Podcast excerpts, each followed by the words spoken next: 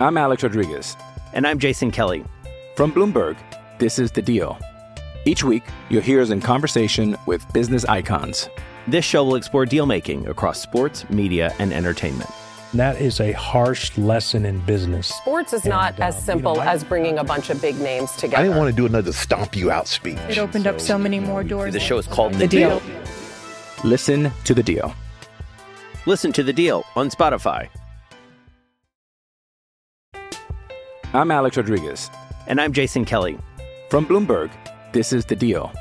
Each week, you'll hear us in conversation with business icons. This show will explore deal making across sports, media, and entertainment.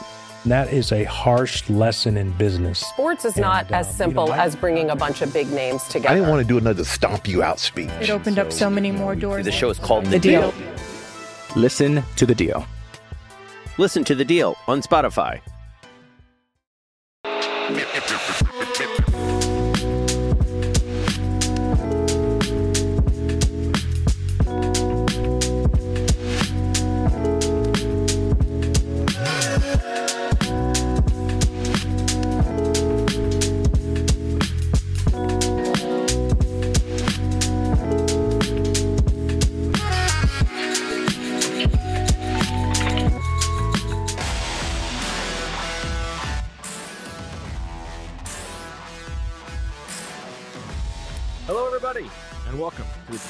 The Eagles post-game show after another blowout loss for the Philadelphia Eagles in a game against an NFC contender. The Eagles going to Dallas, Arlington rather, and losing 33 to 13 after surrendering 24 points on the first four Dallas Cowboys possessions. The defense and very ugly first half. The offense not so much better as Jalen Hurts, DeVonta Smith, and AJ Brown all fumble the ball away.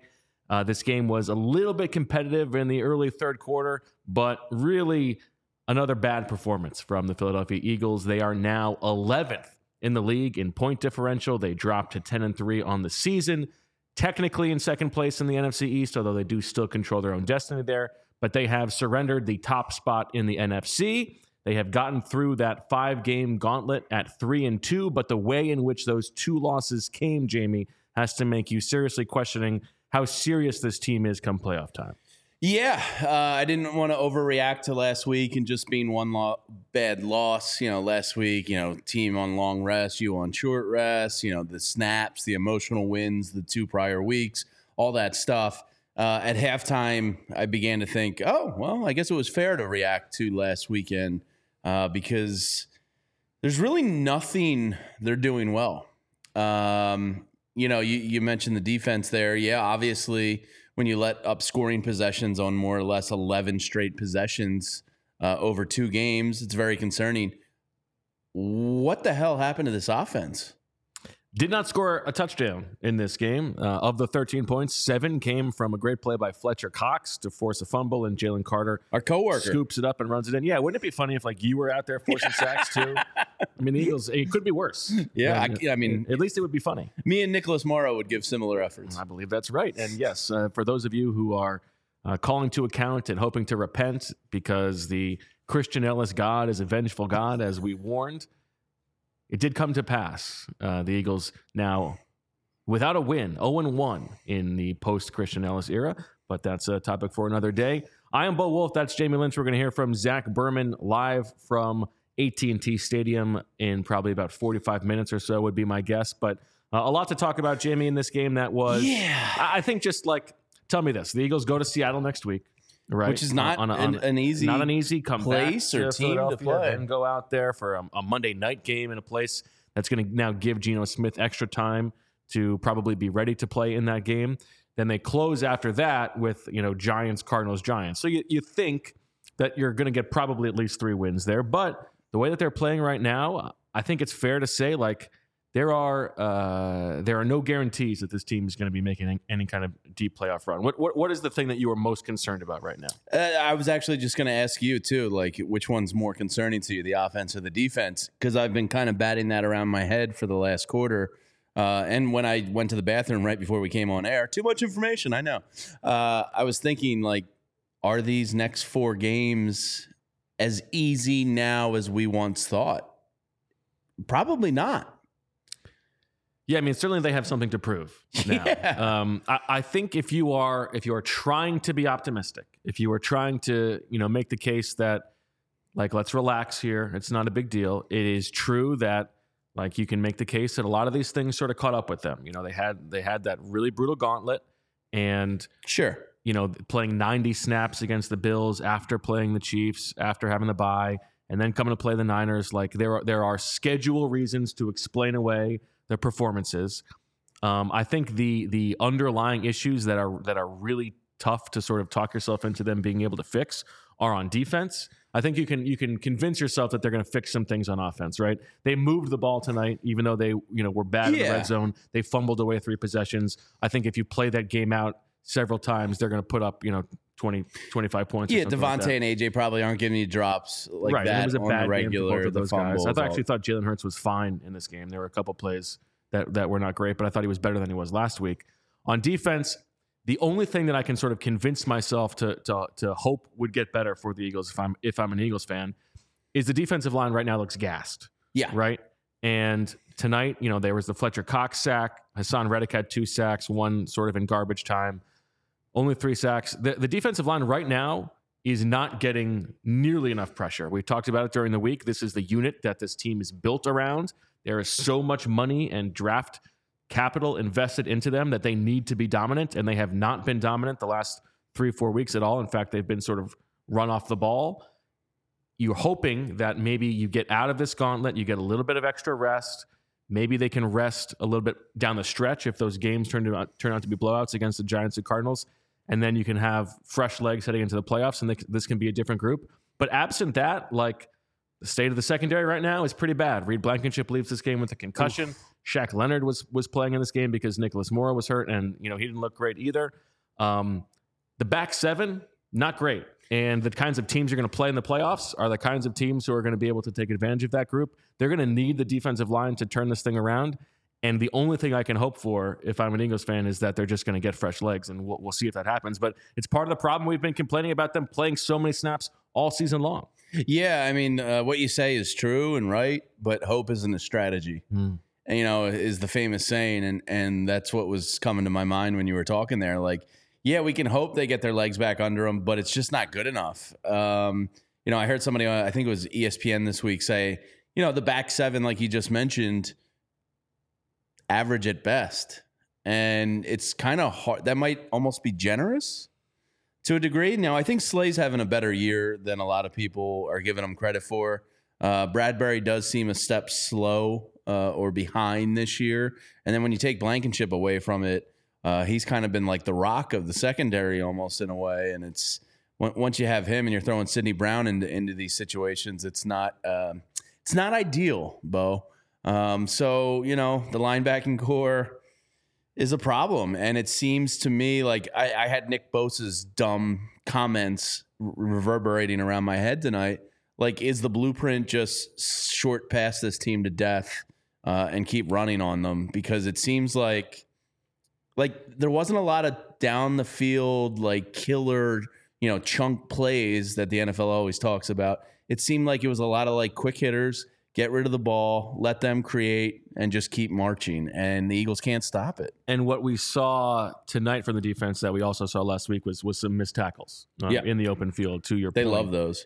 And uh, through the first, you know, two thirds of the season, the Eagles' defense was very good at tackling, just by by the numbers and even by the eye test. And so I, I think this is part of the rationalization. If you can convince yourself that this is part of having tired legs, you know, them having had to play those 90 snaps against the Bills, there's a reason that we track these things because it does matter over the course of Sure. the season. Um, if but like you know, there's still four weeks left in the season. There's no bye weeks left. So they're going to get one extra day's rest before going to Seattle. But it's not like they're going to be any less tired as the season goes on. I just like right now the defense without without getting a, a good pass rush, they've got no chance. No, and the, maybe the most concerning part of all of it is they're getting gashed in the run game the last two weeks. So maybe that just goes to your point of the, of their gassed uh, and Howie not doing a good enough job bringing in some you know better rotation at the DN position. Uh, maybe um, you know they've just been kind of figured out, in terms of like pocket awareness by the quarterbacks because Reddick and Sweat usually, you know, go wide. And if you step up and escape, it seems like teams can do that blind versus the Eagles. Um, but the fact that teams are running on us on top of throwing uh, on the birds is is really troubling because you know when they when things were good and the sky wasn't falling, it was like, all right, yeah, they survived, but teams are just throwing on them so much because they can't run the ball. They're not even attempting to run it. And Now it's like they're doing whatever they want. Yeah, I mean the first four possessions of this game for the Cowboys go 75 yards for a touchdown, 47 yards for a field goal, 75 yards for a touchdown, and 50 yards for a touchdown. And then in the second half, they sort of you know pull the gas off in terms of their play calling, which is a classic Mike McCarthy thing, brings the Eagles back into the game a little bit. But you know, coming off, giving up six touchdowns in a row to the Niners, and then giving up mm. you know 24 points on four possessions to start the game against the Cowboys. You know, have a little have a little pride. Yeah, and it feels like every it doesn't feel like they have many like two and three yard plays allowed. Like it seems like it's always that six to eight yard play, and then it's like a second and two and three. It's just I don't know. They're just all for 16 on third down for the Cowboys in this game against what had been the league's worst third down defense. I mean, not very good again. yeah, but that's actually good. It feels like compared to previous weeks. You know, like it feels like they Yeah. actually improved. We've there. seen worse. Yeah, it's uh everything about this defense is concerning right now. Everything. To your point, the running backs, uh, Tony Pollard and Rico Dowdle combined in this game 28 carries for 105 yards. Dak Prescott, 24 of 39 for 271 yards, two touchdowns. Jake Ferguson led the way with five catches for 72 yards. CeeDee Lamb, they did a little bit of a better job against him in this game, six for 71 and a touchdown. Uh, two touchdowns for the Cowboys had plays on which a, a flag was thrown and then picked up. There were three of those in this game, which What we don't usually see. hell was Uh, that? yeah, about? weirdly officiated game. Certainly not uh, anywhere near relevant in the outcome of the game, but but just sort of odd to see. Um, the the like the the Cowboys' offense in that first half, it was. I mean, it was really disconcerting. Just just how easy things were, and you know, Blankenship was in the game at that point. The Eagles open up with with Cunningham and Morrow. Um, again, the, like the Cowboys' offensive line is a very good offensive line. Yes. Probably the best that the Eagles play over the course of the season. So you give a little bit of credit there, but just like the uh, the comfort that Dak Prescott was allowed to have in the pocket, it's something we talked about in the kickoff show. Something we talked about all week. Like they had to get some pressure, and they just couldn't. And I and I hate to keep bringing it back to that because the offense certainly bears a lot of responsibility, and we'll get to them in a second. But um, like given the way that this team is built, it's just not good enough. No, it's not. And you know, like the gas thing, I, I'm thinking about that because it does seem like that might at least be a reason why they're struggling so much. But why? Just because they don't have enough depth at D end? Like the D tackles shouldn't outside that one Bills game where Jordan Davis played like, you know, what, 68 snaps or whatever. I mean, is Yeah. there is there an excuse to be gassed? like a schedule's a schedule. I know occasionally like teams get an extra day's rest and you have emotional hard fought come from behind and you play a lot of snaps, but so do most teams in the NFL. Sure. Now these, I, if I'm if I'm playing devil's advocate, these have been like particularly hard games, Emotional right? games, Uh, yeah. yeah. So so emotionally, there's Draining. uh, a bit of a draining there. They, you know, it is a lot of snaps, and we've been complaining about them having a, a less of a rotation uh, down the line than they have in years past. And it's not just because they've played in close games, like Sirianni says. If you look just at the first half, they rotate less than they have in years past. So there's something about that. I think that's you know Sean Desai is the only different variable on the defensive coaching staff. So that's got to be the answer there. But um, you know, there is not a good answer for for why they look so bad But- um, on the But like line it now. must be noticeable because even Collinsworth said it tonight that uh, that they look tired. Yeah. And, and I'm like, oh, okay, but but why? And listen, Like I get it. There's a- that emotional toll. there is a there is a coaching discussion to be had here. Um, we, I can get we can talk a little bit in, in a few minutes about some of the game management stuff from Nick Sirianni that that I found uh, underwhelming in this game. But you know, if um, if every game is the biggest game, and I guess. like you're you're uh, expending all this energy, like is that the right thing to do in the big picture, in the in the grand scheme of things for trying to get through the end of the season? I don't know. Yeah, and you and because of where they are status across the league, every team views them as the Super Bowl. You know, like the 49ers, that might have been the biggest game they've played uh, in recent memory last week. So you're getting everybody's best shot. So maybe I'm underestimating that, but it just feels like I don't know. It feels more like a uh, a roster construction issue to me. Like n- I'm not harping for Derek Barnett to be here because I don't think anybody is. But like you're getting rid of a guy that was at a very a backup at a very important position to you. Right. It did seem like Nolan Smith played a little bit more tonight, Yeah, but but like I don't know. This just seems seems like so off these last two weeks. they seem off. There's Like- no doubt about that. I don't know. It can't be this bad, and it probably wasn't as good as the nine And and, I think record. that's I think that's part of the. Um, it feels like this. It's it's it's neither they're neither this bad nor were they as good as they were at ten and one. There was there was not this like magic elixir that yeah. they could find their way to win. All of that stuff was was sort of clouding some of the underwhelming issues, and it feels like some of that has come crumbling down at this point. And so I think it's fair to say that I mean they are more of like a, you know, five to twelfth best team in the league right now, which is Yeah. crazy to say, but Yeah, I don't think don't there's know. that many good teams, but I think the Cowboys are one of them, and I think the 49ers are one of them.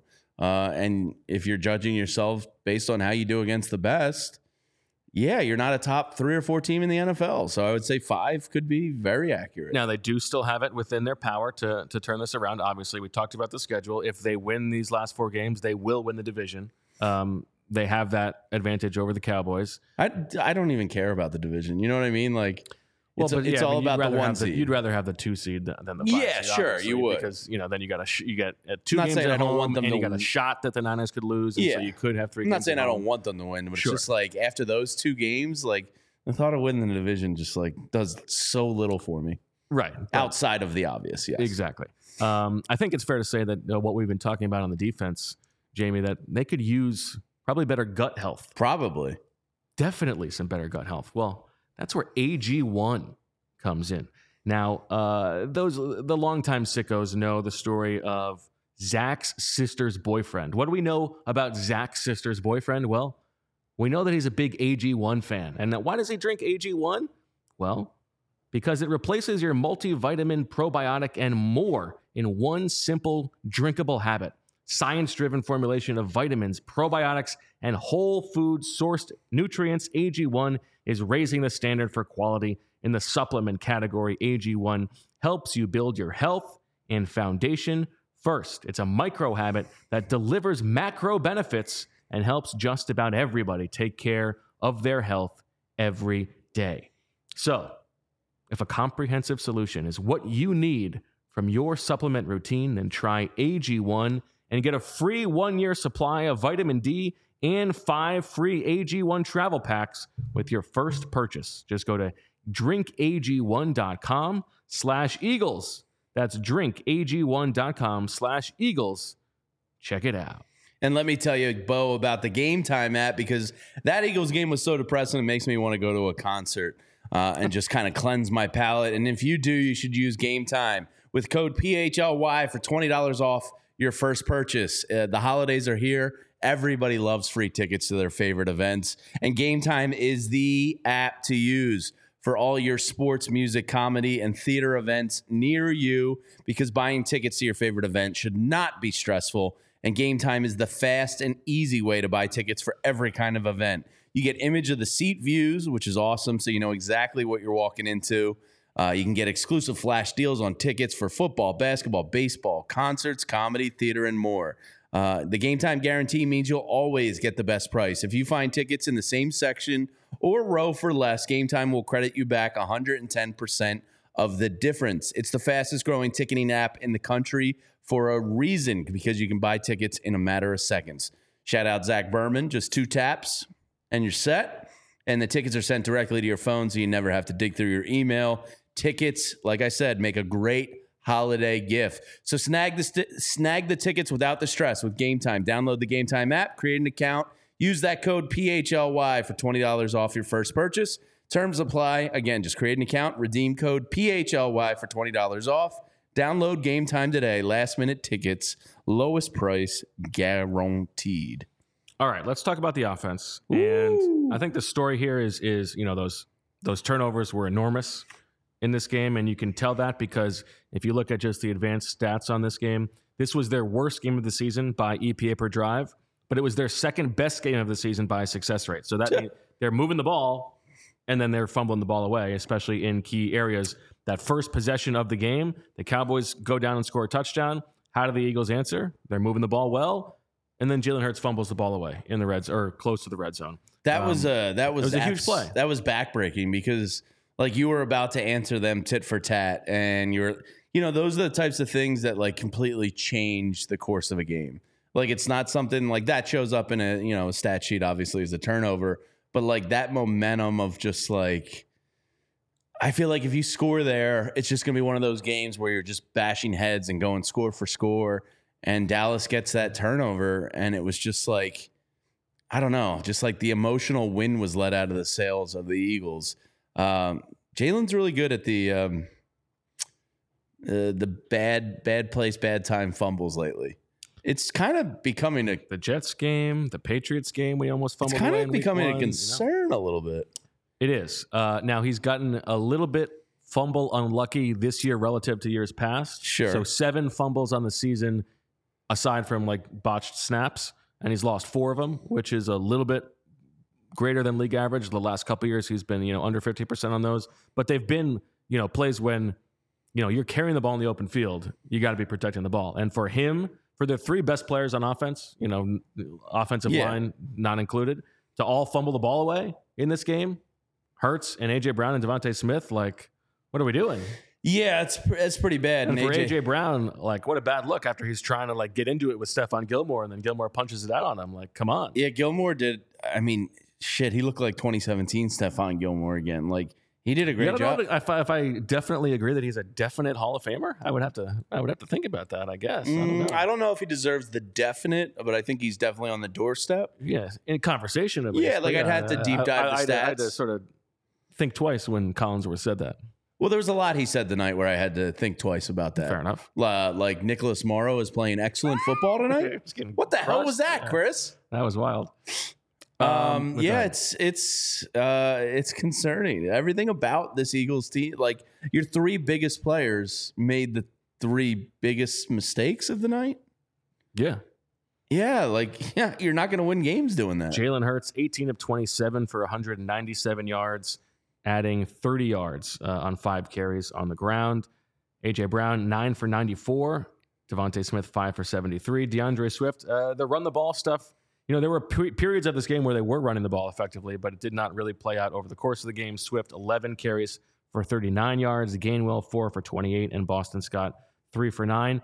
Jalen Hurts in this game, as the quarterback, did not attempt a single throw to anybody aside from AJ Brown, DeVonta Smith, or Dallas Goedert. Those are the only three players targeted in the offense. That seems problematic. It seems problematic, and I think there are some some like schematic issues at play right now. We you saw it against those zero blitzes, like well, that, Zaccheaus that had fourth the, and uh, eight, the- fourth and the- nine. the punt fake. yes. Now that and- wasn't and- from her. and I think probably David Carr is thinking Braden Mann should be the quarterback. um, I mean, one for one for 28 yards. Yeah. Can't do better than that. But um, That does seem weird. I like. I'm just trying to like base it off of like the opponent, and it and ev- doesn't seem like a healthy way to build an offense. And I know that those are the best players they should get the ball, but if everybody knows that those are the only guys who are going to get the ball, like what are the what is the point of the other receivers? Yeah, uh, yeah. Not even a Julio Jones screen. and and what was weird, the first one like deep shot to Quez Watkins. Like yeah, like between Julio Zaccheaus and, and Quez, like somebody's got to be involved there. Just has to be.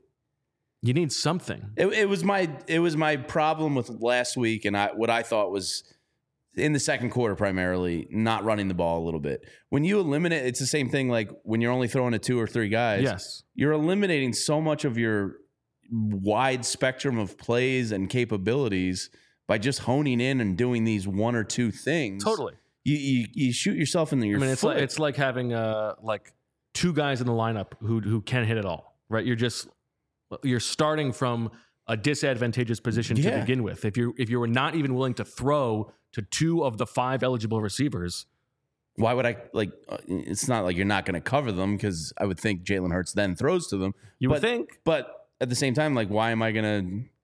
If I see Zaccheaus lining up, I'm going like, all right, as long as I I'm mean, literally last week, like you know, there are like Jack Stoll is wide open in his progression, and he just doesn't throw him the ball. Yeah, I, I I don't know what's going on with this. Everything's weird. My buddies on text chain tonight were we're back on the Brian Johnson express of get him out of here, and I was like, I think this is bigger than Brian Johnson. Yeah, I think so too. I think I think there are I think there are schematic things like from the ground up that need to be addressed, and I think those are Nick Sirianni questions. So one of the biggest questions, and, I- and I, it's on my Zach uh, cheat sheet of questions to ask him. It seems like offensively they can't handle the blitz, and it seems like defensively when they blitz they get They get smoked. crushed. So the Yes. blitz, w- whether it's positive or negative, are just destroying this team. Like the one earlier, it was the fourth and nine play, and Yes. the, the Cowboys sent the house. And I said to you, watching the replay, like Jalen has to throw that ball He's backing up right away, and instead he does like Yep. a fade away, fall away, and which a has bit like thrown behind. Yeah, not a no good play by chance Hurts, at a but also weird design. But if that's inverted, Dak Prescott is Yes. one, two, boom, and he's hitting him on his route and he's giving his player. And I'm not trying to shit on Jalen here, but it's just like when they get blitzed, they shit themselves, like literally and figuratively. I, I, Do they literally shit I maybe we'll have to ask, Yeah. uh, you know, Fletch if any of the uh, offensive We'll laundry ask basket yeah. have any skid marks in it. Uh, but it seems like they can't handle the blitz. There, there is absolutely something to that, Uh, and I think you're like uh, it is both sides of the ball. and we It's saw it. really bizarre. It is bizarre. And that sequence where they're trying to stay in the game, it's like third and 11, and you throw the, the quick slant to A.J. Brown, and he gets tackled after two yards. That was a blitz. And then the next play, you know, the, you, you, I mean, you got to know the blitz is coming there. You have to. and, you know, you're relying on DeVonta Smith to, to outrun Stephon Gilmore across the field and then turn the corner. And I believe get if he gets down, hit quickly, he might be able to. There's a shot. But yeah. Gilmore closes the angle by the time DeVonta got it. He was like right on him. DeVonta's quicker than Gilmore. So if you hit him quick, let your player make the play. Like if you're not going to throw it beyond the sticks there, and this was a huge play in the game, actually. Uh, so I'm kind of glad we got into it. If you're not going to throw it past the sticks, then you have to get it to your guy quickly, especially a playmaker like AJ or DeVonta, and let them have the ability to make a play for you. Where Jalen threw it there was just like, I mean, DeVonta had no shot. Gilmore was on his hip. If you throw it to him first, then DeVonta's got the breakaway speed and he might be able to break Gilmore's angle that he's taking. But Gilmore's a really good veteran, heady player, and he knew exactly the angle to take. And I, I, they just can't they can't do anything against a blitz this year. Um, and it's it's starting to really kind of concern me.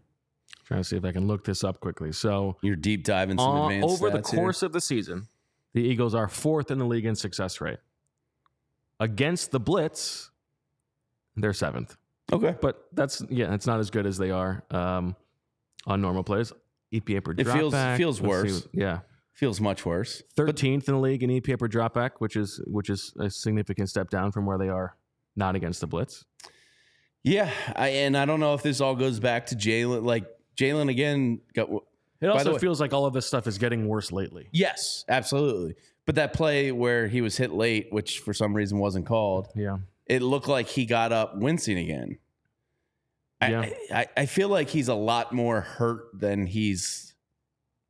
We've talked about it. well, it it. was interesting, you know, uh, on the opening drive, they called they called two quarterback draws, and they were both successful until Hurts fumbled the ball away. But and and you sort of took that as a sign that they were going to lean into that in this game, and then the the game just sort of got away from them. So he only finishes with five for thirty. But yeah, I, feel mean, like he's a lot more hurt than we all know. probably so. And There's there hasn't been a game going where he hasn't winced or shown discomfort at some point in the game. Yeah, it brings to mind the 2021 season when um, you know the season ends in a loss in the playoffs to the to the Bucs, and then at the press conference he walks in wearing a boot, like finally revealing Yeah, that this is what he's been Oh, dealing guys, with. I've, been, you know, I've been dying all year. Now it I can feels like you the you know me. if if uh, if this season ends before the Super Bowl, like the post game press conference, he's going to be walking in in like a body brace. yeah, it uh, uh, yeah, it feels like you know how hockey players at the end of every season is like they've had a lower body injury for four weeks, Right. and then at the end of the season, it's like, well, he had an abdominal missed a tear, a, groin yeah. pull, a knee contusion, and uh, clean out this. I feel like at the end of the year, it's gonna be like, well, Jalen Hurts had a successful arthroscopic surgery to remove something in his knee. Um, but I don't Yes. know. That's it sounds like an excuse, but I, I just something's not there that was there last year. And I know some of the advanced, and I'm just talking about Jalen in particular. Some of the advanced stats say he was actually, you know, doing better this year than he was last year. But whether it's an inability to take off and run as much as he did last year, because I think that's the difference um, with him in making him great is how do you defend him? Like if he's taking off in the way that he does, he becomes impossible to defend. This year, I don't think that's there. I don't think teams are fearful of it as much. And I think it changed his trajectory like this year, if that makes sense. Like, it No, I think that's right. I, I, I think, uh, I think it changed the offense uh, in a major way. I think so too, and I uh, I think you know at times we have given the coaching staff credit for not overthinking things on offense. Mhm. Right? You've got AJ Brown and you've got DeVonta Smith and you've got Dallas Goedert. You've got a talent advantage. Let those guys win. But it also feels like without the superpower of really being able to lean into Jalen Hurts' rushing ability, Yeah. the like creativity of the offense. They're not scheming up easy plays. Everything, even when they're moving the ball, it feels difficult. It feels like Yeah. they're having to make great plays just to move the ball downfield. And I don't know. I don't, you know, I, I'm not uh, a smart enough schematic football mind to know like what they're not doing correctly Sure. or what they should be doing. But it does feel like if you're looking at like games around the league, there are not really guys running wide open on this in this offense. No, and Frank Elmwood in the chat, and everybody, even if you're a Cowboys fan, at least hit the like button while you're in here. Um, Frank says something that I've kind of been saying to myself a lot over these last couple weeks.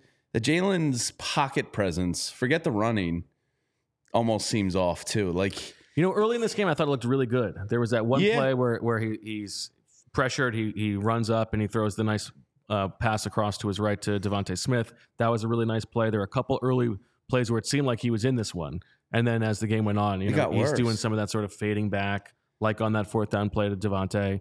Um, now, you know, I also thought that throw he made to DeVonta uh, two plays before Beautiful. that in the end zone, like. You know, tough to say there was a drop by DeVonta, Yeah. but I thought that was a good throw. Like he had a couple beautiful balls. been- yeah. Um, and then there was an AJ Brown drop downfield in the first half where Yeah. he just sort of it felt like he was like disinterested in that one or just didn't see it clearly. So I actually thought Jalen heard Jalen played a, a much better game than he did last week. But it's But some of that pocket stuff I do think is is Yeah, it's like almost there. it's almost the plays that he's um he's not throwing on, where he's either taking a sack. indecisiveness. Yeah. Yeah, like there was just a couple plays where it's like, and again, this is like the inverse of the offense and the defense. It seems like you know Reddick and Sweat, I feel like are getting pressure a lot, but they're not converting them to sacks, and the other team's quarterback knows how to evade and navigate the pocket versus us.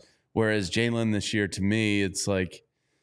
I don't know. He's not, navigating the pocket like I think he was last year. Like he almost had that Miyagi like sixth sense last year, Mm. and I think that's kind of like I don't know if he's so focused on downfield that he's missing it or what, but it doesn't feel the same. I think that's fair. Uh, let's get into some of the uh, some of the weeds of the specifics in this game. Uh, tough like uh, debut as a member of the defense for Kelee Ringo. Uh, I didn't even know that was possible. He had played one defensive snap uh, this entire season before tonight and was sort of thrown into the mix as the third outside corner. Uh, there was a time when Slay was off the field and he went on the field. I think it was his first snap when he committed the rare triple play of surrendering a catch on third down, pass interference, and face mask on the same play, which I, I understand that like that's the way that the rule is uh, written, so they have to enforce it that way. Kind of odd that when the face mask is the pass interference, it counts as both. But I guess that sort of sort of makes sense. Uh, and then he's you know he gets hurdled by Jake Ferguson. He gives up a long completion to Michael Gallup. Um, they, it seemed like they were they were either sliding Slayer Bradberry inside with CeeDee Lamb and allowing Ringo to be the third guy on the outside, which means he has overtaken Josh Jobe there. But mean, it's good to get to see him on the field on defense, but uh, I don't think that's going to be one that he's going to want to remember. Yeah, no, not a banner night for Kelee Ringo there. Um, yeah, I didn't even know that was possible. Very weird rule. Uh, but at least don't allow the completion if you're going to face mask PI the guy. Yeah, You that's know, probably like, fair. you can't get beat three ways on that. Um, yeah, that was bizarre. It's uh, it's been a revolving door. The Avonte Maddox injury was just to go many weeks back. Avonte's a really good player, But and he's a guy who's had trouble staying healthy for a long time now. yeah, he has not really stayed healthy at all. Yeah, so much for Bradley Roby being the answer uh, for defending the Cowboys. Yeah, yeah. Um, again, it's just you know, it's it's tough to pick apart roster construction because I do think this Eagles roster is very loaded. But man, when you look at like the, the revolving door at non Maddox, you know, nickel base, I think, yeah, I mean, like philosophically, I agree that the defensive line is the most important position. Yes. Right? On the defense. But you are seeing the the limits of that now. Like there is it seems like there are diminishing returns if like if all eight or nine of those guys need to be first round picks or highly paid guys and you're skimping from the rest of the defense You're like, feeling it looks like what it looks like right now unless those guys are going to be just dominating up front and they're not Yeah, and the other like cruel thing that this game has left me thinking is how how did Jonathan Gannon get so many sack conversions last year? I mean, I know Javon Hargrave's not here, but you replace him with Jalen Carter.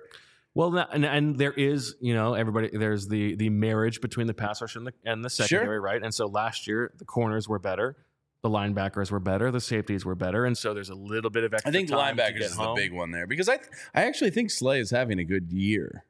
Bradberry, I think you can say, has taken a regression. I think Slay is having a good year as a starting cornerback in the NFL. I think he is not playing at the same level he played last year. Okay, that's fair. Um, but I think the linebacker is the one because I think I think teams are just like they talked about it tonight, and you saw Dak. He had that bounce in his step, one two, boom, one two, boom. Like he had it down. Like the timing was just like I, I, I know something's going to be open here. It was almost like this cocky swagger, like bounce.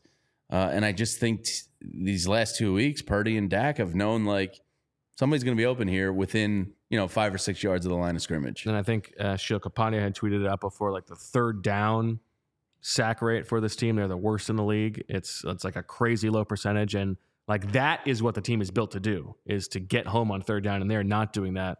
And it's a huge part of the reason that they they can't get stops against good teams right now. man, it's uh yeah, this defensive line is just not getting it done. And it's crazy because you have, you know, Haason Reddick with his fourth straight double digit sack year. Like him and Josh Sweat, by all metrics, are very good players. Jalen Carter and Jordan Davis and Milton Williams Evie even are good players.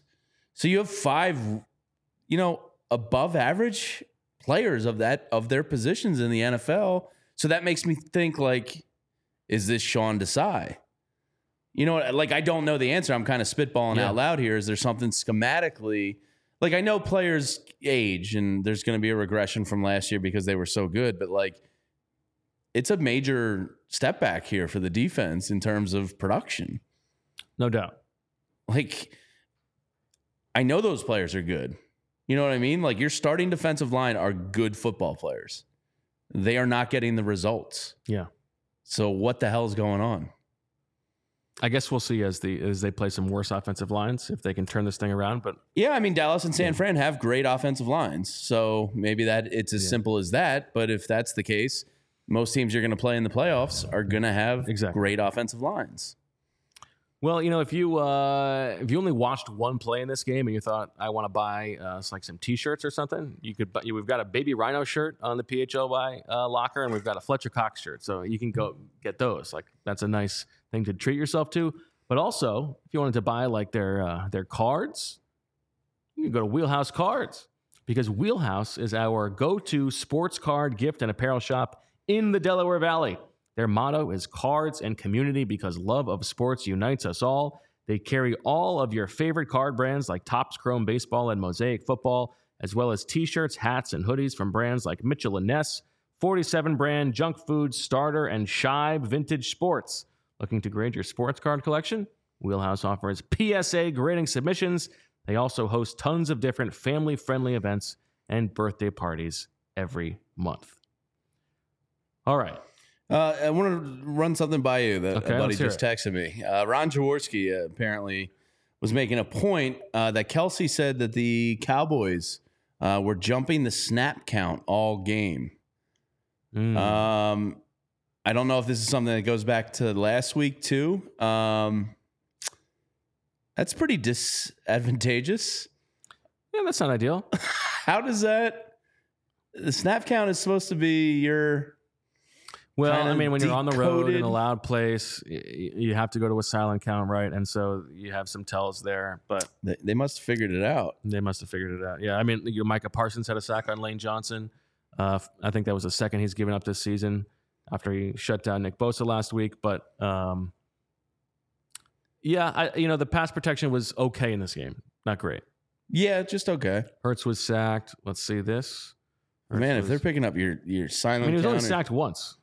Yeah, but it felt like worse, didn't it? He was certainly pressured more than that. I mean, Yeah, were he- he was there hurried a plays in this game. Yeah. Yeah. were- so interesting. plays. Okay. You never want your snap count or silent count tells to be uh, uh, decoded there in game. That's not great. Not ideal. No, and it might explain that one uh, Mailata offsides offsetting. Well, it was actually Mailata was was uh, false started, uh, but yeah, they were they were jumping them. What'd you make of the um, tush push offensive offsides on Landon Dickerson call? Um, yeah, and not too. I don't even actually. And they ended up getting the first down on the next play anyway. But I thought that was kind of not, uh, you know, it was not, it was not Kadarius Toney obvious. Yeah, there was a there was a lot of. It's a game in Dallas. There's always going to be some some weird stuff going on. Here's my uh, my Nick Sirianni end of the first, my weekly complaint about the way that Nick Sirianni handled the end of the first half because this does this is a recurring theme here. Yes. Um, of all the times when they should have run the ball, they get the ball first and goal, or not first and goal, first and 10 at the 18 or 19 with about uh, like two minute? something left Yeah, I was going to say like a minute fifty in the second quarter. And so at that point, you know, you want to score a touchdown, but you are incentivized to try to take as much time off, the clock as possible so the Cowboys don't get the ball back. They call a quick pass to Dallas Goedert on the first play. Understandable. It's going to keep the clock moving, but it doesn't get what they wanted to. You, you trust Dallas Goedert to beat a guy one on one and get some yards after the catch. We only got, uh, I think it was actually a loss of one yard. And then the next play, they drop back. Jalen Hurts is sacked. Cowboys call a timeout. Next play, Hurts is blitzed and uh, the ball's uh, out quickly and it's incomplete. So they only get a field goal and the Cowboys get the ball back and have plenty of time to go score a touchdown. Not great in terms of the offensive play calling there. And then they get the ball with uh, like 20 seconds left and three timeouts, and D'Andre Swift is trying to get out of bounds, even though he doesn't need to because there's three timeouts. They get the ball to like the 45 with three seconds left. They won't even they won't even bother throwing a hail mary after last week leaving the starters in at the end of the game because like that's who we are. We always fight to the end. Give me a break. Yeah, there's no reason not to. I mean, what's what's the counter? Maybe you get a pass interference. I don't know. Like Yeah, yeah. I don't know why you wouldn't try. I help. just you, you can't tell me we're we're getting our doors blown off by the Niners, but I got to leave D'Andre Swift in to get like headhunted on the- with 10 seconds left. But we're not going to throw a hail mary while this game is still in the balance. Yeah, when you have AJ Brown and DeVonta Smith, you would think, uh, let's just chuck one up here and see if one of the boys can go get it. Uh, are we officially putting Sirianni on on coward watch?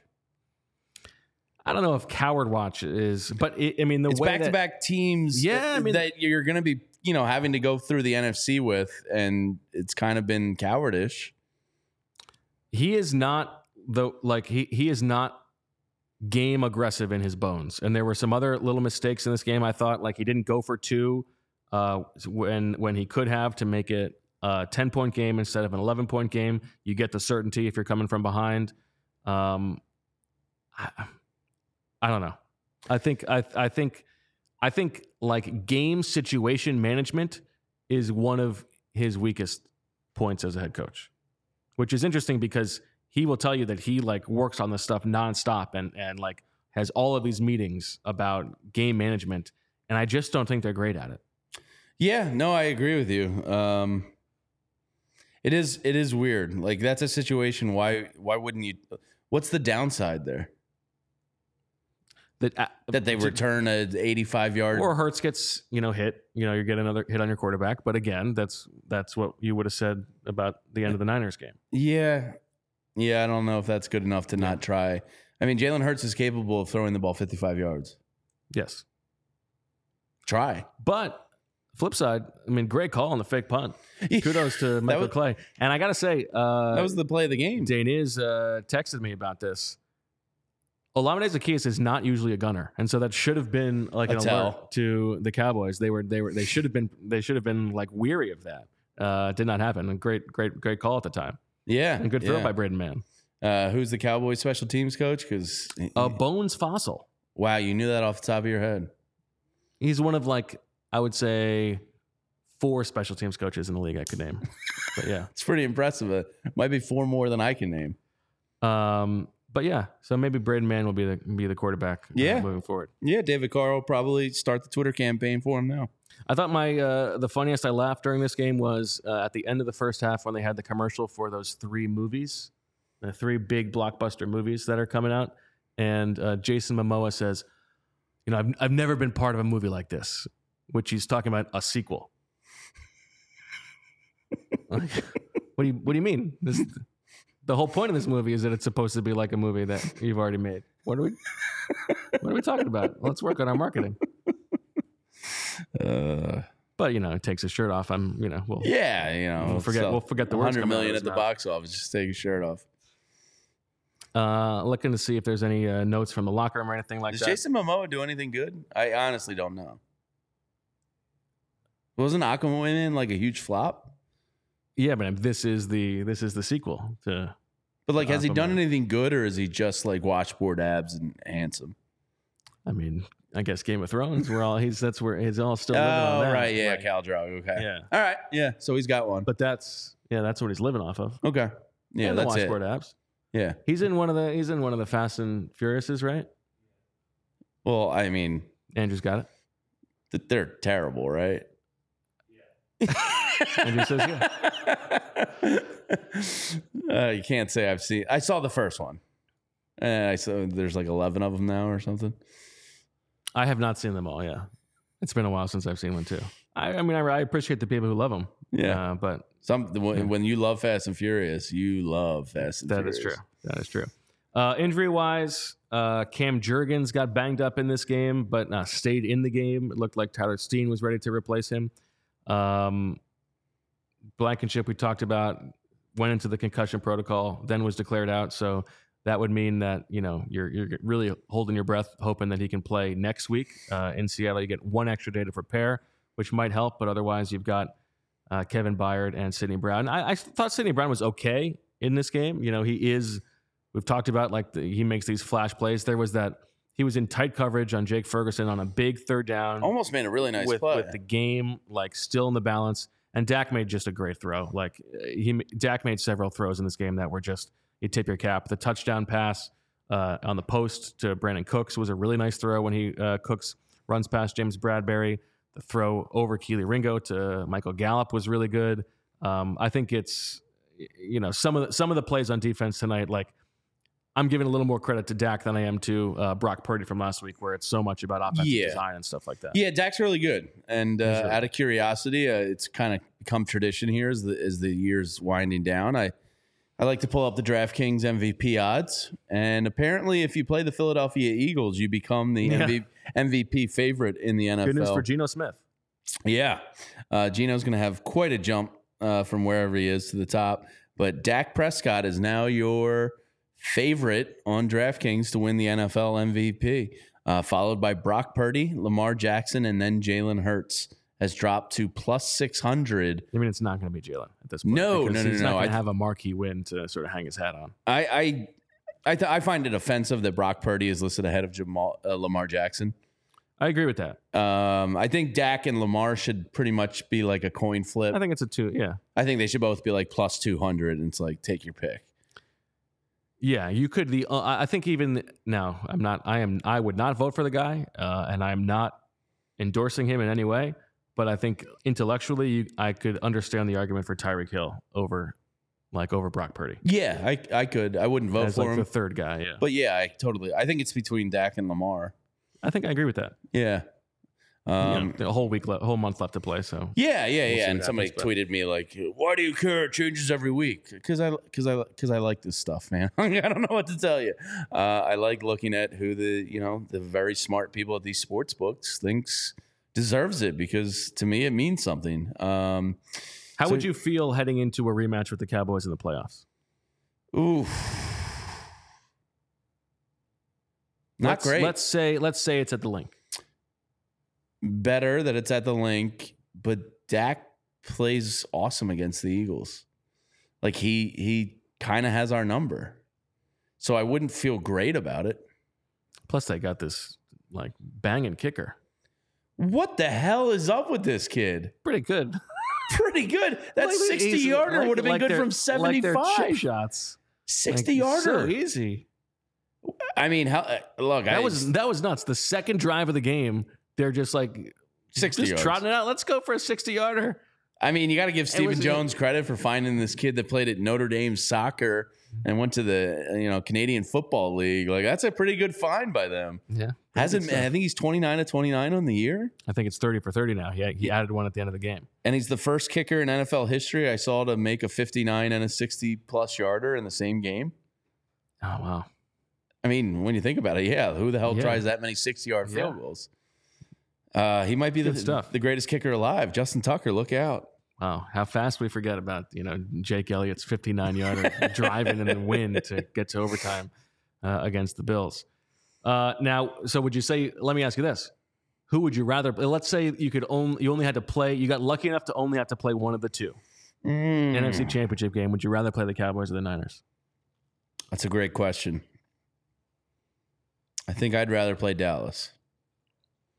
I- but you'd rather beat the Niners, probably. Right? Yes, yeah, absolutely. Yeah, yeah, yeah. How about you? Which would you give the Eagles a I better think chance? the, I think I I think you got a better shot against the Cowboys. Yeah, I think so I I. think the the the like actual matchup against the Niners is just it's not good for them. No, Christian McCaffrey's a freak. I mean, did you see his touchdown today? I saw the, yeah, the, the like the long I saw the long run on the first play. from Oh yeah, sorry, he got Yeah, tackled yeah. at the two on that one. Yeah. Uh, but he's another guy you can make the case is more of an MVP than Brock Purdy. I would agree with that. Um, so yeah, I think you have a better chance of beating Dallas, but really wouldn't want to play either of these two teams. Yeah, and uh, the road to the Super Bowl is probably going to include having to play both of them. Yeah, I'm uh I'm going to Florida for a dude's golf trip, uh, championship weekend, and I made sure to book my flights uh, to return home so I could be here on Sunday, Okay. championship Sunday. You know, first flight out, so I'm back Mm. early. Might want to change that. Yeah. now I'm thinking maybe I maybe I change that flight till a little later in the day. Mm. I'm right. not feeling so confident about championship Sunday anymore. How could you? Yeah, this is bad. This really these two weeks could not have gone worse. Now I'm going to tell you about Foco, and I'm going to give a shout out to uh, a true sicko, Greg, who emailed Zach and I this morning to say, "Longtime sicko here. Just wanted to say thank you for turning me on to Foco. Just got the best birthday gift I could have imagined, and it's a picture of him holding up a brand new pair of Eagles overalls." He said, uh, Zach, have fun in Dallas today. He's looking forward to a longer segment next week about your theory on what really happened to JFK. Compliments to the chef and go birds. So, banging dyna, dynamite email from Greg. And for the uh, those of you who don't know FOCO, now you do. FOCO is a leading manufacturer of sports and entertainment merchandise with a product line that includes apparel, accessories, toys, collectibles, novelty items, and more. It is the best officially licensed gear for all sports and fandoms. It's football and tailgating season. It's holiday season. They've got overalls, hoodies, hats, sunglasses, bags, everything you need for a game. Foco has hooked PHLY up and provided awesome pieces for our sets. Foco always has our back for Philly sports, and they have yours too. Get the best gear around by using the link in our description. For all non presale items, use the promo code PHLY10 for 10% off.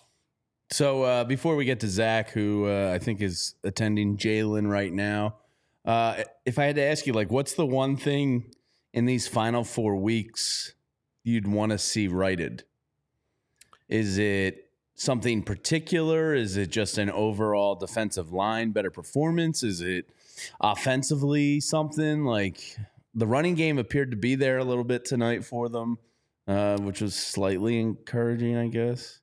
I think everything about this team, right, is graded on the curve of can they beat the best teams in football. right? Yeah. Like that's what it's all about. And, you know, we saw them beat the the Bills and the Chiefs and the Cowboys before that. And so to me, those games come down to can your offense be elite? And so as much as uh, I would like to see the defensive line look like the defensive line it's paid to be, I think the most important thing is that they can get the offense back to an elite level. And some of that is can Jalen Hurts be, you know, the the passer that he was earlier in the season? Um, I also think when you get to the playoffs, you know, you're going to get to lean a little bit more into his legs because you're not saving anything for the future. Um, and so some of these things are like, you know, protecting the ball, avoiding turnovers. Those are a little bit happenstance. I think they need to be able to, to, to prove that they can be the offense they were, you know, against the the Chiefs and the Bills and converting in the red zone. If they can be elite on offense, I think they can beat the Cowboys and the Niners. Uh, and you hope that you get a little bit of turnover luck on defense or something like that. Um, I also think that's probably the the their better chance. I think it's more likely that they can return to elite on offense than it is that they can all of a sudden have a have a really good defense, given the current state Yeah. of the personnel. Fair. Ken Hurts. Uh, I I think I agree with you. Yeah, like I think the defense is more what it is, whereas the offense has potential to be a lot better. I, I don't know what's happened to it these last two weeks, but can this offense be better with Hurts playing the way he is? Something I think so. I think he played pretty well tonight. Yeah, I think he played okay. turnover. Yeah.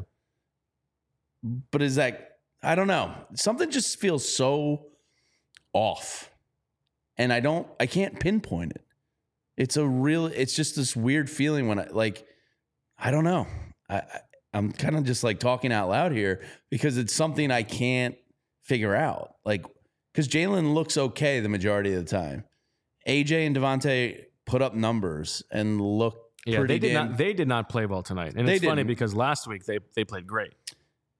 It just never seems it's like my golf game there's three stages of it you know off the tees your your irons and Yes. wedges and then putting i can never get all three going at never. once Yeah, and you never know which one. It's No. never consistent round Nah. to round. yeah like one day i'll be great at this Yes. and then i think i'm figured it out and then the next week it's like i never swung a club before this offense like to me just feels like it can never get all three phases going whether it's blocking one game jalen one game drops and fumbles the next game. It just seems like they can't get in sync. They can't get into a rhythm and a flow and like everything feels so difficult for the offense.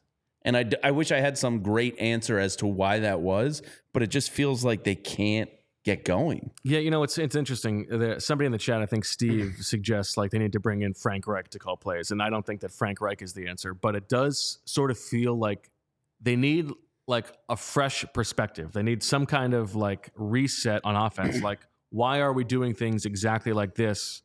Um, and they need to sort of like shake themselves out of what their plan is on offense. Right Yeah. now. Like, it it just everything is is so difficult. and and it's and it's um for the most part you know these past three weeks we'll say we'll include the bills win it feels really boring like the offense has no like sex appeal to it there's no motion there's no like confusion there's no i don't know like pizzazz there's just no it just it just feels very stale I mean, there are a lot of like just one-on-one routes. Go win because you're a better player, and that that works sometimes when it's AJ Brown. Sure. like you know, he did that to Stephon Gilmore a couple times in this game, and Jalen Hurts does throw those those balls along the sidelines really well.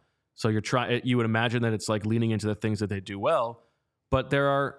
Yeah, it, it does feel like there is. Um, There's no, like, a quick creativity hitters. that's that's there. There's nothing easy. Nothing comes easy. No. Yeah. Yeah. Like it's it feels like the Eagles defense, like the Cowboys did everything easily tonight. Whether it was Ferguson or CeeDee or the running backs or even Brandin Cooks was getting involved a little bit. Like it just felt easy and guys were getting open and like the Cowboys knew where to attack the Eagles. These past two or three weeks, it feels like the Eagles have had no fucking clue where to attack the other team's defense. Yeah. It's it's a very confusing year for both the offense and the defense. Yeah, and it's I mean it is funny to just think about it's 2 weeks ago that we're you know, we're Yeah. talking about a 10 and 10 and 1 team and like Uh, But this wow, is where style points do like when you're winning, style points don't matter, right? But when you're losing and you're getting So do we now think this is the worst ten and three team in the league? ah, it has to be. Hmm. Mm. I think so. I think style points really matter when you're getting your doors blown off. I mean, they have a they uh, point differential is not the most important thing. They have a worse point differential right now than the Vikings and the Jaguars and the Saints. Like I think they're 11th in the league in point differential. Like there there there, there is a difference between um, 10 and 3 and you know maybe maybe they're like an 8 and 5 level team right now, but um they've still got it all in front of them and schedule wise like they've got a shot to to close this out and you know if the niners lose one game and you win four they're still going to be the one seed so maybe we're being a little bit too drastic but Maybe, but these are the teams you want to compare yourself to. I Yes. mean, these are the teams you have to get through. Dallas and San Fran are two of the best teams in the NFL. Uh, and Nick Field in the comments section. I don't know if this was from tonight uh, or from last week or from whenever. Jalen Hurts. It's just something we're going through, not something we're stuck in. Now that could be just an evergreen, you know, quote that he says about anything. Right. His bowel movements, maybe. You know, his morning breakfast. Like he's just a cliche machine. I yeah, I hope it's just something they're going through. Again, like when you talk about the Eagles' defensive line, I know those guys are great players. Like their four starters are great NFL players for their positions. When I look at this Eagles offense, what's the hole in it on paper? They don't really have one. yeah It's just they a lot only, of- only throw the ball to three guys i guess yeah It's a lot of talented players underperforming as a team. And Yeah. they're 10 and 3. So it sounds ridiculous, but they are underperforming. Well, I think that's a really good way to frame it because this is a conversation that I remember having with Zach a lot last year. That what was so interesting about the team last year, it felt like every single player, like all 22 starters on offense and defense, were were outperforming what your expectations mm-hmm. would have been for them entering the season. You know, like Kyzir White and TJ Edwards and James Bradberry and Darius Slay, every single guy, like all the defensive linemen. CJ Gardner-Johnson was better than you could have expected. Yeah. Like Marcus Epps was better than you could have expected. And I think if you went down the line of every single player on offense and defense this year, who are the guys who are really outperforming your expectations? And and some of this is like the expectations have been raised, and so it's a little bit unfair. But like Jalen Hurts probably has not been quite as good as your expectations. D'Andre Swift better than your expectations better, over the yeah. course of the season, but not lately.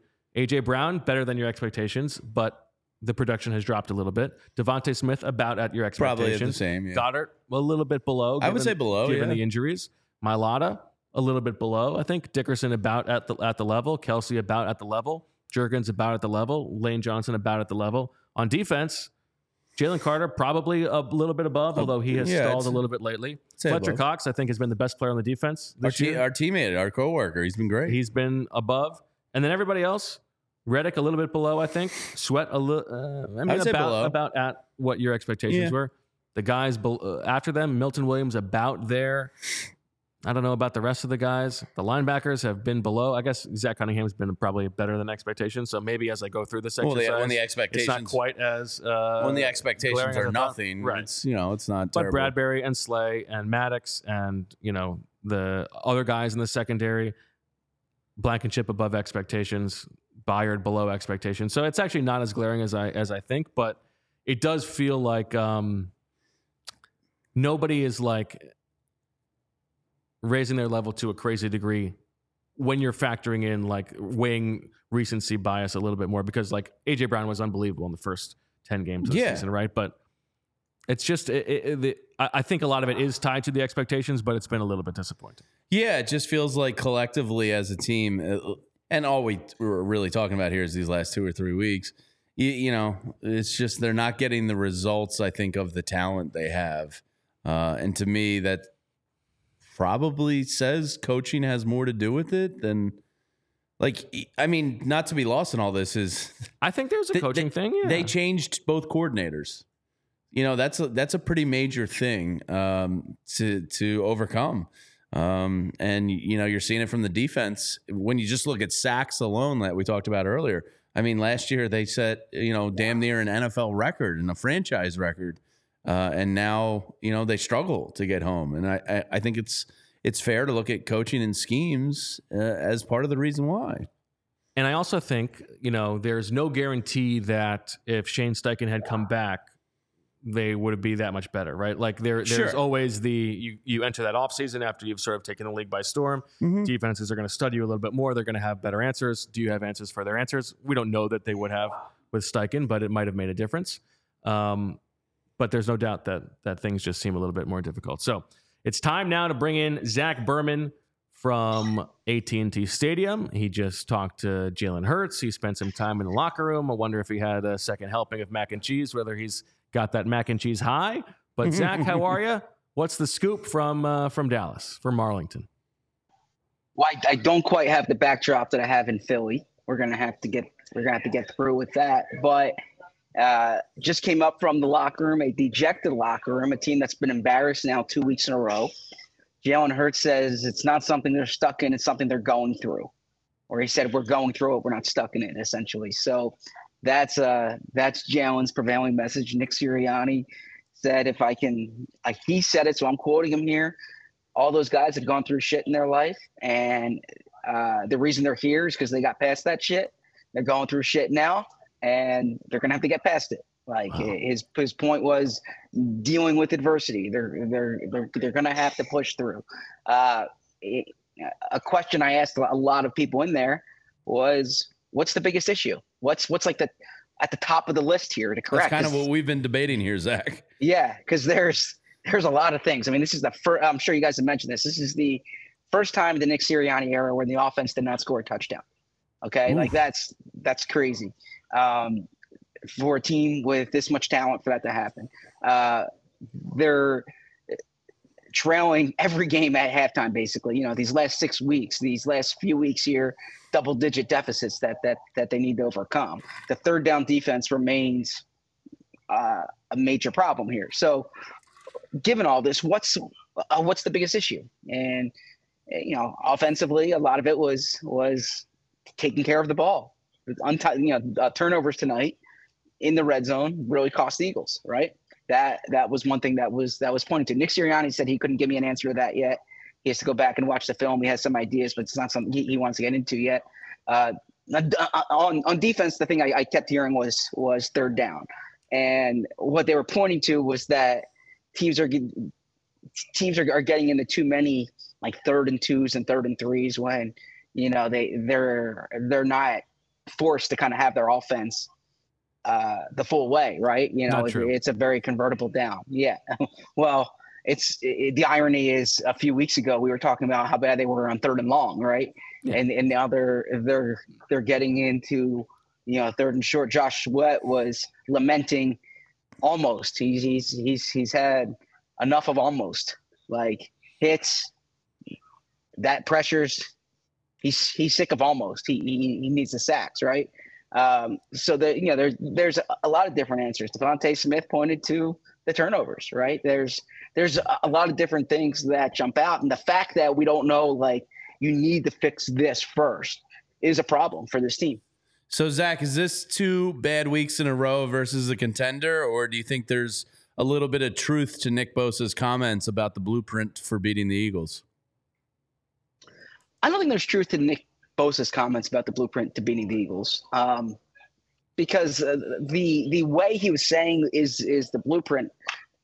I I I I I'm, not quite sure that's really what is hurting the Eagles, but I think what we're seeing is that the Eagles uh, are not significantly better than all these other teams, and that you know that that that uh, when you play this type of schedule and you need to beat the top teams, they're not going to do it every week, and they, it is exposing problems, especially defensively, but offensively too. And you know, I, I'm I'm looking forward to listening back to your show. I, I I've, I've been down there obviously, so I, I I haven't listened to our I should say our show, not your show, our show. Um, but uh, but I imagine in, in in Philly, a lot of the attention is going to go to the defense, and from from where I stand, the offense can't be let off the hook here. So I'm glad you asked that question. Uh, now, as Jalen Hurts kept it, he said it a few times. It's something they're going through. It's not something they're stuck in. So he's not of the opinion that this is you know that that they've been exposed that like this is who they are. It's just something that that they have to push through. But um, all this talk about like uh, you know dealing with adversity and staying together and you know find out who you are, that, that's all good. You know for locker room rah rah stuff. The Eagles have real tangible things they need to fix, and they need to fix it quickly. And until they fix those, you're going to see more results like this against good teams, right? Like like they'll they'll beat up on the Giants and they'll beat up on the Cardinals, and they'll be in that locker room and you know talking about how you know um, fired again. all the great things about the organization. Um, come January, they're going to have to beat good teams, right? They're going to have to beat good teams. They're going to, and unless they knock the quarterback out in the first quarter, they're going to have to beat, you know, uh, you know, top of the league teams. And so that's what now they beat Kansas City and they beat Buffalo and they, you know, they, they beat Miami, right? Like they've they've proven they can do it. But these last two weeks against probably the two best teams in the NFC for sure, you know, the the two other best teams in the NFC for sure, the two teams going into the season we kept talking about, San Francisco and Dallas, they looked outclassed and uh, and they need to fix this quickly. So tell me a little bit more about the guys in the locker room, Zach. Uh, who did Yeah. you talk to, and, and what were some of the things that they said? Yeah, I got a good sampling. I spoke to Jason Kelce and spoke to Fletcher Cox. And Fletcher Cox said, you know, we're gonna find out who the dudes are this week, uh, right? Like, uh, and and his his message to me, you know, I I asked him, is a loss a loss, or does it matter how you lose? And and and he was like insistent that it's just a loss. And he's like, they've won ten games against ten professional football teams. This is this is what he said, right? Ten games against ten professional football teams, and that should not be forgotten and and like this is a loss and but if you lose 6-3 or you lose 33-13 counts the same right so uh that's that's kind of, and but, but but Fletcher's whole, whole whole message was this is all about Seattle now and he's going to find out this week like what kind of team they are how they're going to respond to this now one could say the same sentiment could be said last week right they had an embarrassing loss last week but that's uh uh, Fletcher's whole point was all they can do now is focus on Seattle and play better. You know, they he said they have to go across the country again. They have another day to prepare. They have an extra day to prepare here, so they have a little more time. That's that's that's what what what they need to figure out. Um, you know, Jason Kelce, the the slow starts, the execution um, jumps out right, uh, cleaning things up uh, there's there's things in the, in the, in that case. Um, you know, DeVonta Smith, the the he he was beating himself up over the turnover, right? He, he said he he said turnovers. They they need to fix that. Um, you know, James Bradberry talked about third downs, getting off the field. Uh, so yeah, I, I spoke to a, a good sampling of of players, Josh Sweat and and uh, I even spoke to Braden Mann, uh, just because you know I, I wanted to find out about the fake punt. I spoke I spoke to Haason Reddick, uh, but I would categorize. I'm trying to give a taste of the locker room here. It was the locker room that that realizes they got they got their their rear ends you know kicked here. Like they got humiliated.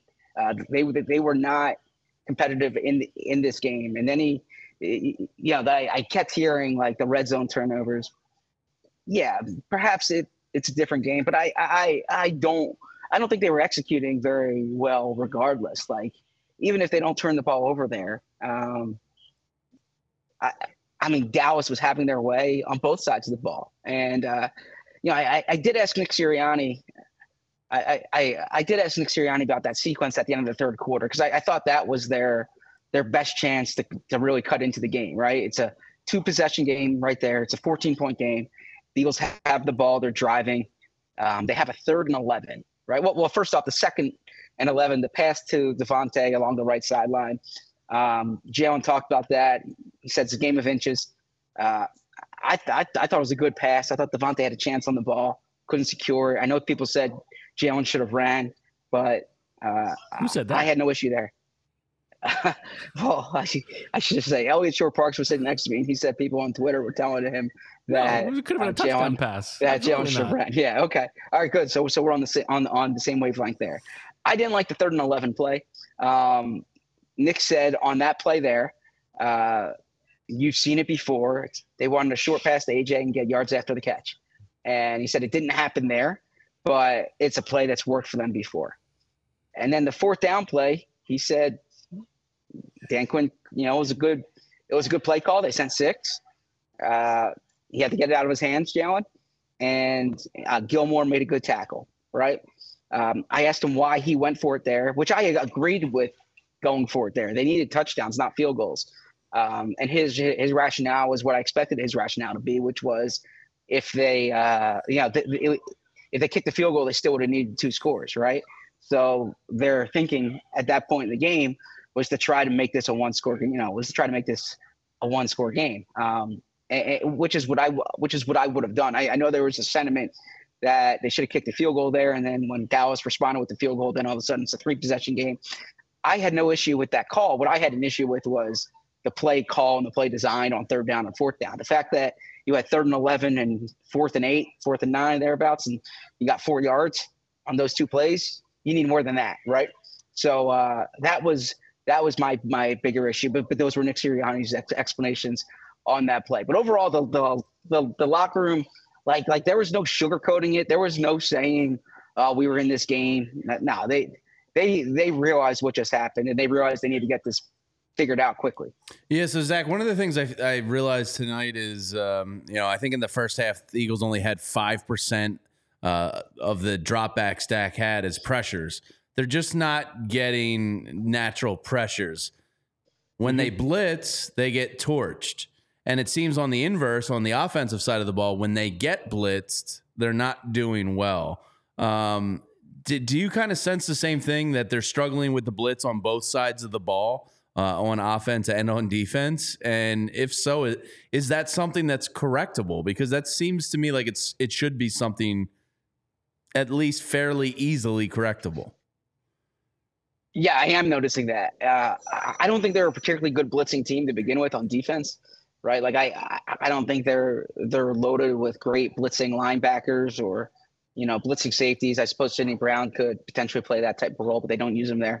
Um, but but personnel wise, excuse me, they're not like um, they uh, they don't have guys who I I point to and say like these are great blitzers, like great natural blitzers, right? I mean they're their defense is, is, is built around the front four and, and or the front five in some cases and getting pressure with those guys. And they're simply not getting enough of those. And uh, Josh Sweat alluded to it. Almost he's he's he's sick of almost. He used another term in there. He's effing sick of almost or effing tired of almost right? But but almost isn't good enough right now. Um, now offensively blitzing yeah that's where you know like I I have this debate, or, or I shouldn't say this debate. I take this stance with with Bo on the show during the week that that like I'm a players guy. I, I don't put everything on the coaches, but you you need more blitz beaters, right? Um, and I saw Dan Orlovsky tweet that during the game on that play I was referring to that fourth down. You you know they were sending pressure there. What's you know what's your blitz beater there? Uh, what's what's what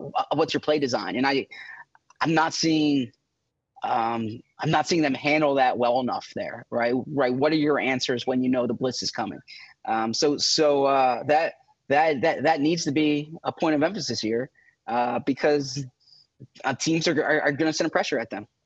Did uh, did Sirianni talk about the the um, possessions at the end of the first half when he gives the ball to the Cowboys with a little bit too much time remaining? They go down and score a touchdown, and then he sort of turtles at the end, doesn't go for a hail mary. Did he talk about that at all?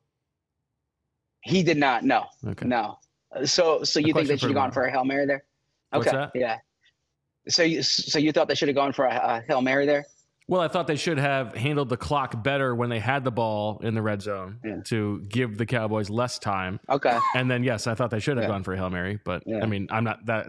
Yeah. We're talking about like a one percent chance of it mattering, but yeah, yeah. Yeah, the play that was a killer play for them was that Kelee Ringo uh, personal foul slash pass interference slash allowing the possession. Like um, Yeah, that was that was a bad rep for Kelee right there. Um, but but you, you know saw there was a buck thirty eight. Yeah, hey, I was just quoting, man. I wasn't, but there was a buck thirty eight on the clock at that point. I think um, there was actually time for the Eagles to force them off the field and actually get the ball back. But certainly, the one thing you can't do there is is is let up a touchdown. And I thought that at the time, right? Like I, I said that at the time. You just you, you need to handle. There at, at that point they were getting the ball to start the second half. The way they managed the end of the half is uh, is is critical. And this is this is two weeks in a row, by the way, right? Like San Francisco scored going into halftime too. go the, the way you play. I, I hear coaches call it like the middle four or the middle six, the middle eight, uh, however, whichever time frame. But let's call it the middle four for here. The last two minutes of the second half, the first two minutes, uh, um, the last minutes of the first half, let the and the first two minutes of the second half. That can that can shake a game up, right? Because there's a free possession in there. So uh, I I think that the Eagles need to do a much better job in that situation, and and uh, that did not come up, but I imagine it'll come up this week. So Zach, uh, I saw LeSean Shady McCoy tweet out how how the hell is number forty one and even in the NFL, uh, referring to Nicholas Morrow. Uh, now, obviously, Shaq Leonard had a lot on his plate uh, joining a new team this week. Uh, is the hope going forward, at least for me personally, um, that we never see Nicholas Morrow again? Because to me, it feels like the other team just attacks him uh, when he's on the field. Fair or unfair, that's how I feel watching it with my naked eye. Um, is Shaq Leonard going to be able to supersede Nicholas Morrow? I, I feel like it's such a silly question. Well, first off, not not trying to defend Nicholas Morrow. I, I thought he made a few nice plays tonight. Um, He made one. uh, nice play relatively tonight. speaking, the play at the goal line. the- He, Yeah, the play at the goal line was a he nice made play. play the goal line. Yeah, That was um, it. The But, other, the yeah, other they- breakup was like, you know, as gifted an interception as could have possibly been an interception, and he just batted it down like he had stumps for hands. Okay. Okay. All right. Tell me Um, we don't but have to no, watch I- it anymore, Zach. Well, yeah. I mean, I think Shaq Leonard's going to push into that. Now, Zach Cunningham needs to be healthy. Zach Cunningham came off the field at one point there, um, but uh, I I think that uh, that overall there's uh, yeah yeah Nicholas Morrow. I imagine he's going to be replaced at, at at some point here by uh, by Shaq Leonard. Did Sirianni answer any Christian Elliss questions after the game? No, no, no, no. Christian Elliss did not come up in this in this post game. Believe it or not. I mean, their point differential in the uh, in the post Elliss era minus twenty, not very good. Uh, I suppose so. Ball yeah. don't lie. I actually wasn't thinking about Christian Elliss. Yeah, I suppose so. Ball don't lie. I suppose so. Uh, Zach, did you get any uh, injury updates on Cam Jurgens? Uh, and was Reed Blankenship in the locker room? Did he say he felt all right? Did you get any updates there on either of them? Yes. So Reed Blankenship, he has a, he has a concussion. All right. That's so so he exited the game with a concussion. So he he by league rule can't talk until uh, he's out of the concussion protocol. Cam Jurgens went back into the game. Um, I, I I saw Cam in the locker room. I was at that time he was in there. I was speaking, I believe to Sw- uh, speaking of DeVonta, that's what it was. Um, so did not catch up with Cam, but um, but yeah, he went back in the game. I think that's a good sign. Although it was interesting, Landon Dickerson was the center for those last few snaps. So in, instead of Cam, that that stood out to me.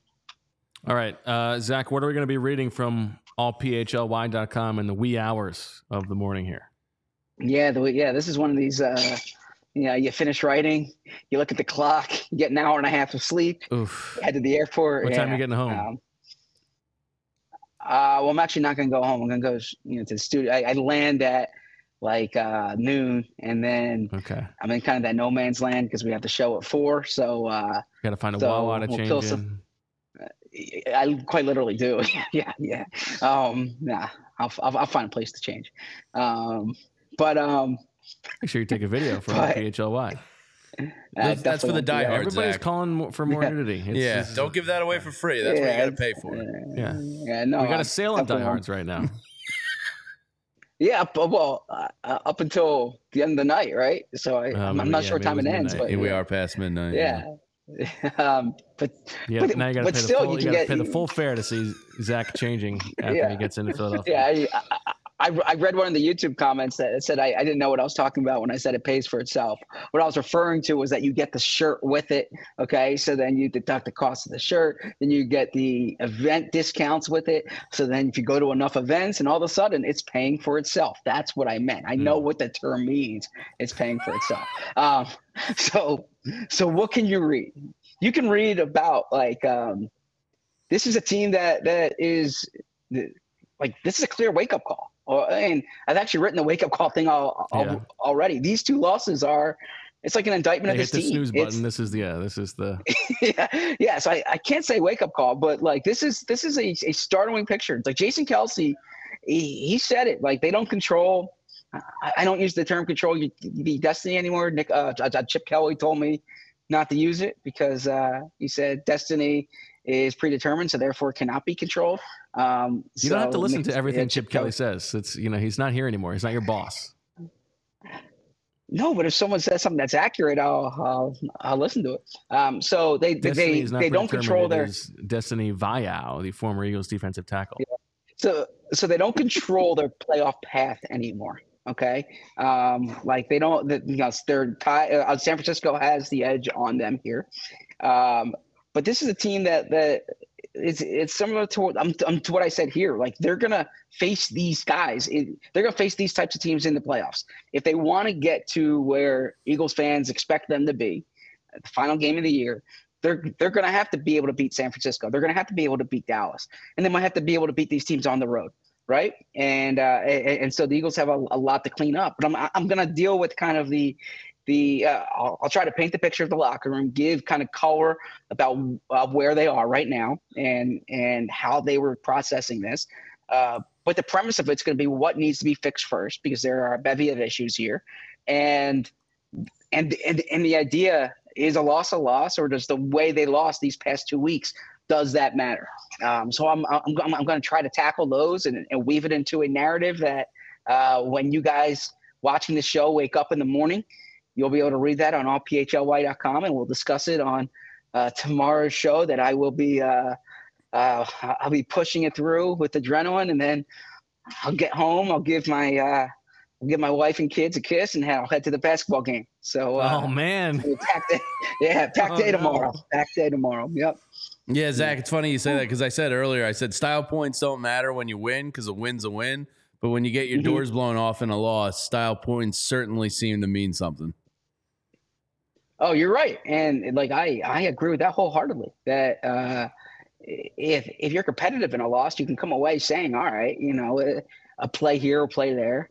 When you lose the way the Eagles did to the 49ers last week and the way they did to the Cowboys tonight, you can't say a play here, a play there. What you say is that team's much better than us, right? And you need to fix it. Like like they and there's not a lot of time. It's a, it's not as if there's this bye week. It's not as if like you know they have um, now the schedule does get lighter, but it's I mean I mean you're going cross country to Seattle, a team that's desperate right now. Like they badly need a win. They're tough at home. Uh, yeah, a loss. How you lose matters to me, and uh, I also think how you win matters, but how you lose matters. And they they uh, they they they need to fix this. This that plane ride home is going to be a long plane ride back for those guys. I'm All curious right. what Fletcher says to us on Tuesday. I'm curious as well, and uh, I'm hoping that maybe uh, I can get somebody to join me to do a post game podcast tomorrow night from your basketball game. I feel like that'll be a fun one to watch. Mm. You know, we have to rebound after after after the way we played last week, and so I'll put it on myself to to try to improve.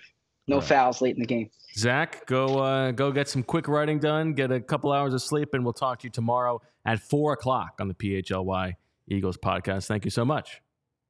Look forward to it. Thanks. See you, Zach. All right. I think that'll do it for this episode of the PHLY Eagles post game show. The Eagles falling 33 to 13. Can I ask what's uh, wrong between the years with Niners fans? Uh, yeah. What, what do you, you can what, ask that? Yeah. You, we played you guys last week. What are you what are you doing? What are you doing? That's that's all I got. Yeah, I don't know. I mean, you like, know, live it up because uh, all the injuries will catch up to them eventually. You got you got to take take your wins where you can get it. It's know? just real weird. It's a little weird. That's all. But I don't know. Just hit that like button when you're in here. Go go go. You know, find a significant other. Like, I've looked at the chat here and there a little bit tonight, and it's like seventy five percent Niners fans. cry Eagles, cry. Yeah. Weirdos. Yeah. We'll see. um, all right. Make sure that uh, if you are an honest fan, you're at least liking the uh, video and uh, subscribing to the channel because we got a lot more of these that you can come, uh, you know, hang out in. So uh, everybody else do that as well, and we will talk to you tomorrow at four o'clock on the PHLY Eagles podcast. Again, uh, a tough, devastating loss for the Eagles. Another blowout loss. Floundering now with four games remaining ahead of next week's Monday Nighter in Seattle. See if they can right the ship. So for Jamie and Andrew, Thumbs and down. Zach Jerk. Bo. We thank you for uh, thank you for listening. Thank you for watching. We'll talk to you tomorrow. And as always, go Niners. Just kidding. Good night.